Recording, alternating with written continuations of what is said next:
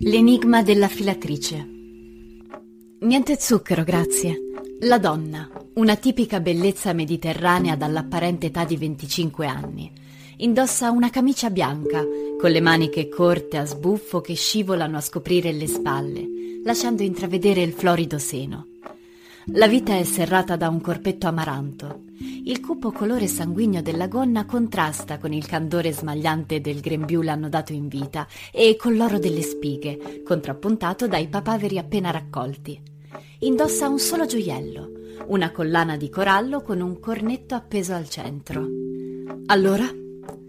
La cornice è quella di un campo di grano al tramonto. Il dipinto è di un realismo accademico, ma un non so che di surreale rende l'insieme inquietante.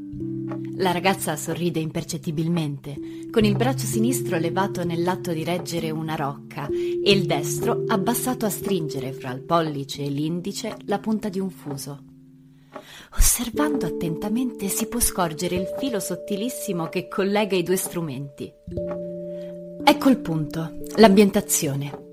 Non ha senso ambientare quell'attività in un campo di grano e poi il sorriso, misterioso, allusivo, come se. Mi sforzo di leggere il nome dell'autore sulla targhetta in fondo alla cornice. Rudolf Lehmann. Mai sentito, proverò a cercarlo sull'enciclopedia. Ad un cenno della signora, la robusta domestica peruviana si china su di me e con gesti garbati e precisi riempie la tazzina di porcellana decorata con raffinati motivi floreali. Poi si ritira nel suo angolo, fra la credenza a Luigi XVI e il mancorrente incurvato dello scalone di Tech, composta nella divisa azzurra. Le mani intrecciate sul grembiule bianco bordato di pizzo, lo sguardo fisso nel vuoto. Naturalmente il suo impegno sarà ricompensato. Se la metti su questo piano, mamma, non credo che Antonio accetterà. Infatti, confermo, non potrei mai umiliarmi fino al punto di vendere le mie prestazioni alla mia futura suocera. Immergo il limone nella tazzina, sempre meno convinta di accettare quella strana proposta. Prendo tempo con una domanda generica. Che problemi ha? Mio fratello non ha problemi. È un problema. Sorrido della battuta un po' ingenua. Michele sta tentando di sdrammatizzare, come è tipico del suo carattere bonario. Ci conosciamo solo da pochi mesi, ma il profilo psicologico del bravo ragazzo Michele mi è ormai chiaro. Uno dei tratti caratteriali più evidenti è l'intenso legame che lo unisce al suo clan familiare, un istinto un po' tribale a mio modo di vedere. Anch'io, come tutti, sono attratta dalla sua profonda positività, ma nello stesso tempo nutro una certa diffidenza per il suo modo di essere solare ed espansivo, così diverso dal mio. So troppo bene che la psiche umana è un pozzo buio e profondo, e in quella di Michele ho potuto intravedere a tratti inquietanti abissi. In questi mesi ho conosciuto tutta la famiglia Kellerman, con la quale intrattengo rapporti educati e cortesi, tranne il fantomatico fratellino, di cui ho sentito parlare più volte, ma che non ho mai avuto modo di incontrare. Intendo i suoi problemi scolastici. La signora Elena fa cenno alla domestica, con un vago ed elegante scintillio del brillante all'anulare destro. Può ritirarsi, Teresa. Teresa esce, mi guardo le calze e vedo un filo tirato. Aggiusto la gonna a pieghe e incrocio le gambe in modo da nasconderlo. Mi sento in imbarazzo. Credevo di essere abbastanza elegante con il mio abito azzurro polvere e le scarpe in tinta, ma la signora Elena ha la prerogativa di farmi sentire sempre inadeguata al suo confronto. La padrona di casa attende un attimo per essere sicura che Teresa si sia allontanata e poi risponde alla mia domanda. È un ragazzo intelligente, se l'è sempre cavata bene a scuola. È solo da quest'anno che ha cominciato ad avere dei problemi. Che liceo frequenta? Il Gioberti. Risponde Michele. Nostro padre avrebbe preferito il Valsalice, ma lui si è opposto. Dice che ci sono troppi figli di papà. Giudizio condivisibile, se non fosse per il fatto che è stato formulato da un figlio di papà. Quasi tutti gli alternativi di sinistra lo sono e il fratellino, da quel che ho capito, rischia di essere uno di loro.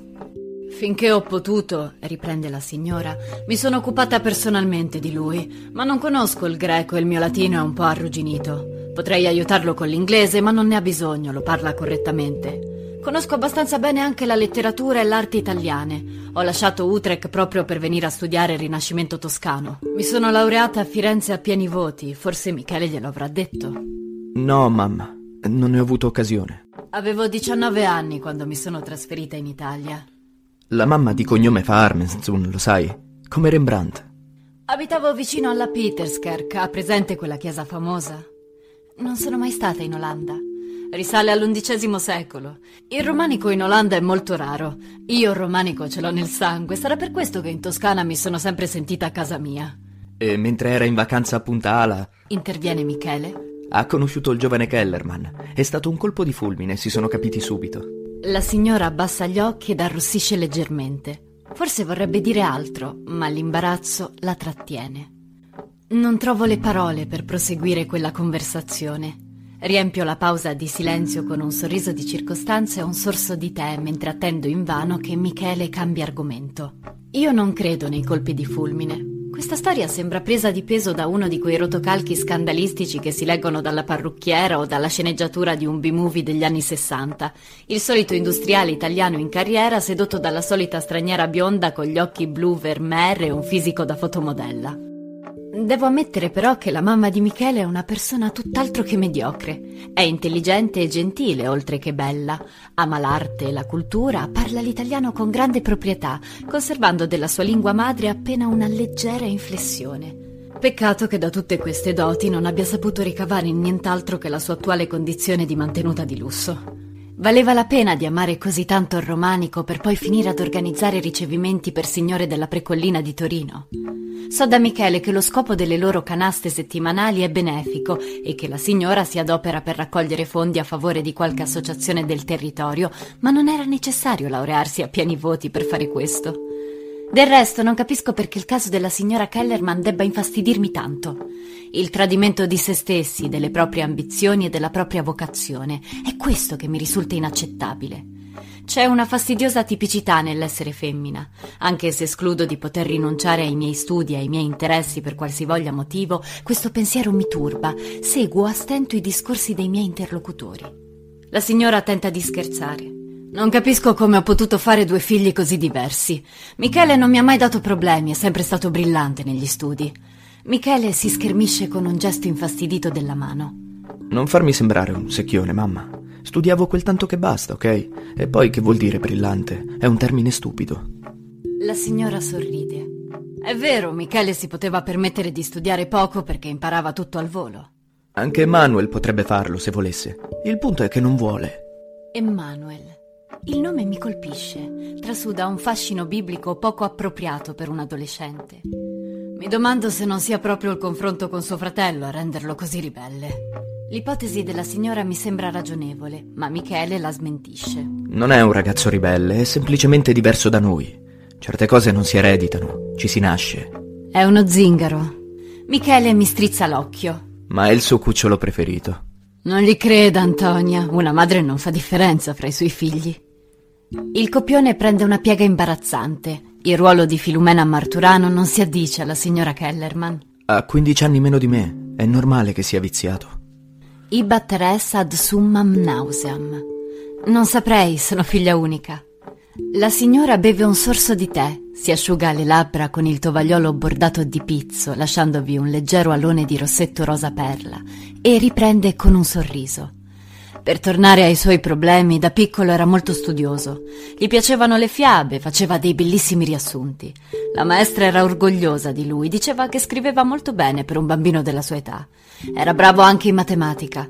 Alle medie ha continuato a vivere di rendita, riusciva bene in tutte le materie. Alle superiori ha scelto il liceo classico ed era partito abbastanza bene. È stata una sua scelta. Sì, non lo abbiamo forzato in nessun modo, anzi mio marito avrebbe preferito lo scientifico. Sembrava che la scuola gli piacesse, ma da un giorno all'altro si è rinchiuso in se stesso, ha cominciato a stare sempre da solo e ha smesso di studiare. Perché? Ecco il punto. Risponde Michele. Non lo sappiamo. È un muro di gomma. A noi dice sempre che va tutto bene, ma è evidente che non è così. Non avete pensato di mandarlo da uno psicologo? È la prima cosa che ci è venuta in mente, ma lui si rifiuta di andarci. Dice che non è malato. Sulla fronte di mamma Elena, levigata dal Botox, si disegna una specie di ruga. È cambiato da quando è morto il nonno, il padre di mio marito. Erano soli in casa quando si è sentito male. Emanuel era molto legato al nonno e vederlo morire deve essere stato un trauma terribile per lui. Abbiamo sbagliato, non dovevamo buttare addosso a un bambino una responsabilità così grande. Michele scuote la testa. Sono passati cinque anni da allora, mamma, ed è solo da qualche mese che si comporta così. Ci deve essere altro. Io qualche idea ce l'avrei, ma preferisco tradurla in una banalità di circostanza. 15 anni sono un'età difficile. 16 compiuti l'altro ieri. Nato sotto il segno dei pesci. Non ci risulta che abbia la ragazza, se è questo che intendi. Non è per questo che è diventato così strano. Così strano. Sullo schermo della mia mente si proietta l'immagine di una divinità zoantropomorfa, con gli arti inferiori screziati di tatuaggi, ferraglia pendula al naso e alle orecchie, una cresta arancione eretta sul cranio rasato. Uno strano e gigantesco uccello di palute, con tutta probabilità un sacro ibis. È impossibile comunicare con lui, sta troppo poco in casa, aggiunge sua madre, versandomi ancora un po' di tè. Quando arriva da scuola si chiude in camera e ascolta tutto volume della musica orrenda che lo rintrona completamente. Si mette le cuffie per non disturbare. Se lo chiami non ti sente neppure, bisogna scrollarlo. Ma di giorno è quasi sempre in giro con quella specie di cane. Ha un cane bruttissimo, una via di mezzo tra un tapiro e una pantegana. Morde? No, è mansueto. È la sua unica virtù. Azzardo un'altra domanda dalla quale potrebbe dipendere la spiegazione. In giro dove? Per Torino? No, a mio figlio non piace la città. Se ne va al fiume o su qualche torrente. Anche questa ipotesi si rivela fallimentare. Il ragazzo non frequenta certi ambienti. L'immagine del fratellino incomincia a disegnarsi nella mia mente come un gigantesco punto interrogativo, di cui peraltro non vedo perché dovrei preoccuparmi dal momento che non mi riguarda. Sarai costretta a fare lezione all'aperto. Continua Michele, dando già per scontato che io accetti. Mi irrita molto che approfitti slealmente della mia attuale posizione di inferiorità. Mio fratello è una lucertola. Al primo raggio di sole scappa fuori dalla tana e salta sul suo motorino. Stempero nella tazzina una serie di considerazioni inespresse. Veramente sono disposti a credere che un ragazzo di 16 anni voglia starsene in campagna a godersi da solo le sue tempeste ormonali. Michele mi guarda bere un sorso di tè e comprende il mio stato d'animo, ma non mi aiuta ad evadere da quel vicolo cieco. Rivolgo il mio segreto sdegno all'argenteria che brilla sul ripiano di mogano della credenza e torno a concentrarmi sul quadro. Metto a fuoco il dettaglio della rocca di lana grezza, che certamente simboleggia il principio generatore della vita. La signora si accorge che sono distratta e perplessa e teme di avere sbagliato tattica. C'è dell'imbarazzo nella sua voce quando riprende a parlare. Mi scusi se insisto, Antonia, non voglio assolutamente forzarla. Il fatto è che mio figlio non accetta nessun insegnante privato. Alzo lo sguardo ad incontrare il suo e replico con calma serafica. Dunque non accetterà neanche me. Forse con lei sarà diverso, ormai è quasi una di famiglia. Sentirmi definire una di famiglia dalla signora Elena mi provoca una specie di shock. L'impressione che provo non è affatto positiva e questo mi inquieta. Avrei bisogno di restare sola per capire il senso del mio disagio. Poso la tazzina sul piattino con mano leggermente tremante. Lei continua. Finora ho preso tempo come ho potuto, ma adesso la situazione è precipitata. Mio marito ha intenzione di mandarlo in collegio dai gesuiti. Non mi sembra una buona idea, se ho capito il tipo. Gli occhi della signora si riempiono di lacrime. Mi colpisce la sua angoscia. Sono davvero preoccupata, cara. Spero tanto che lei possa aiutarmi. Improvvisamente mi investe una folata di vento bagnato e ha inizio una strana sequenza a rallenti.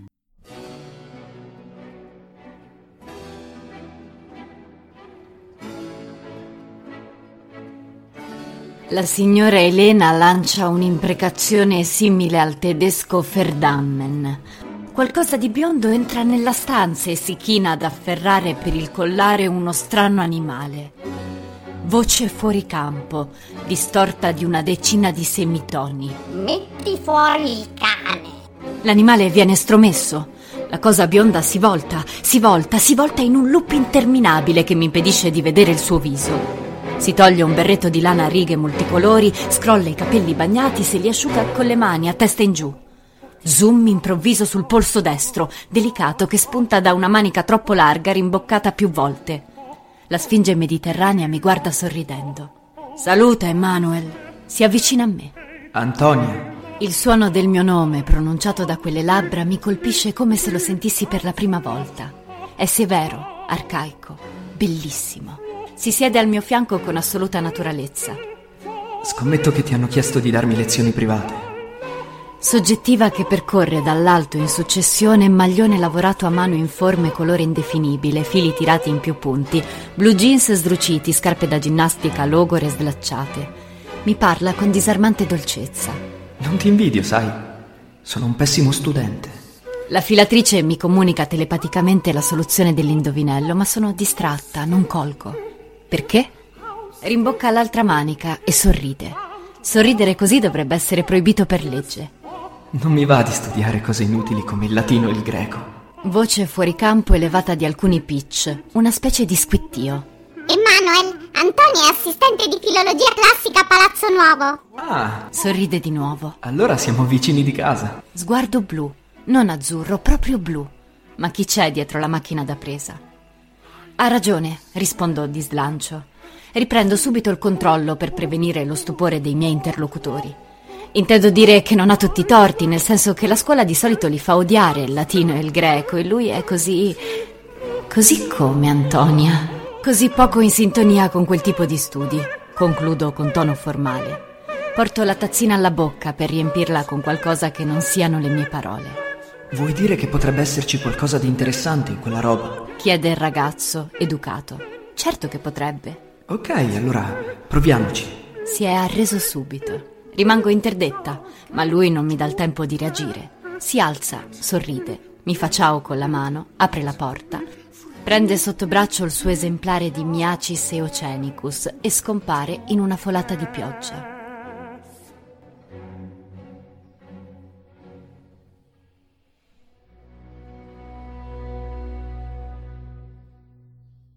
L'analista schiocca le dita. Sbatto le palpebre, le pupille si dilatano per cogliere un filo di luce. Scommetto che mi stai odiando. Dice Michele con un sorriso. Non ti aspettavi certo una cosa del genere. Ecco la chiave. Atropo, l'assedio della morte, il rischio di spezzare con gesto maldestro il filo delicatissimo. No, in effetti non mi aspettavo nulla di simile. Poso la tazzina sul tavolo. D'accordo, cominciamo domani.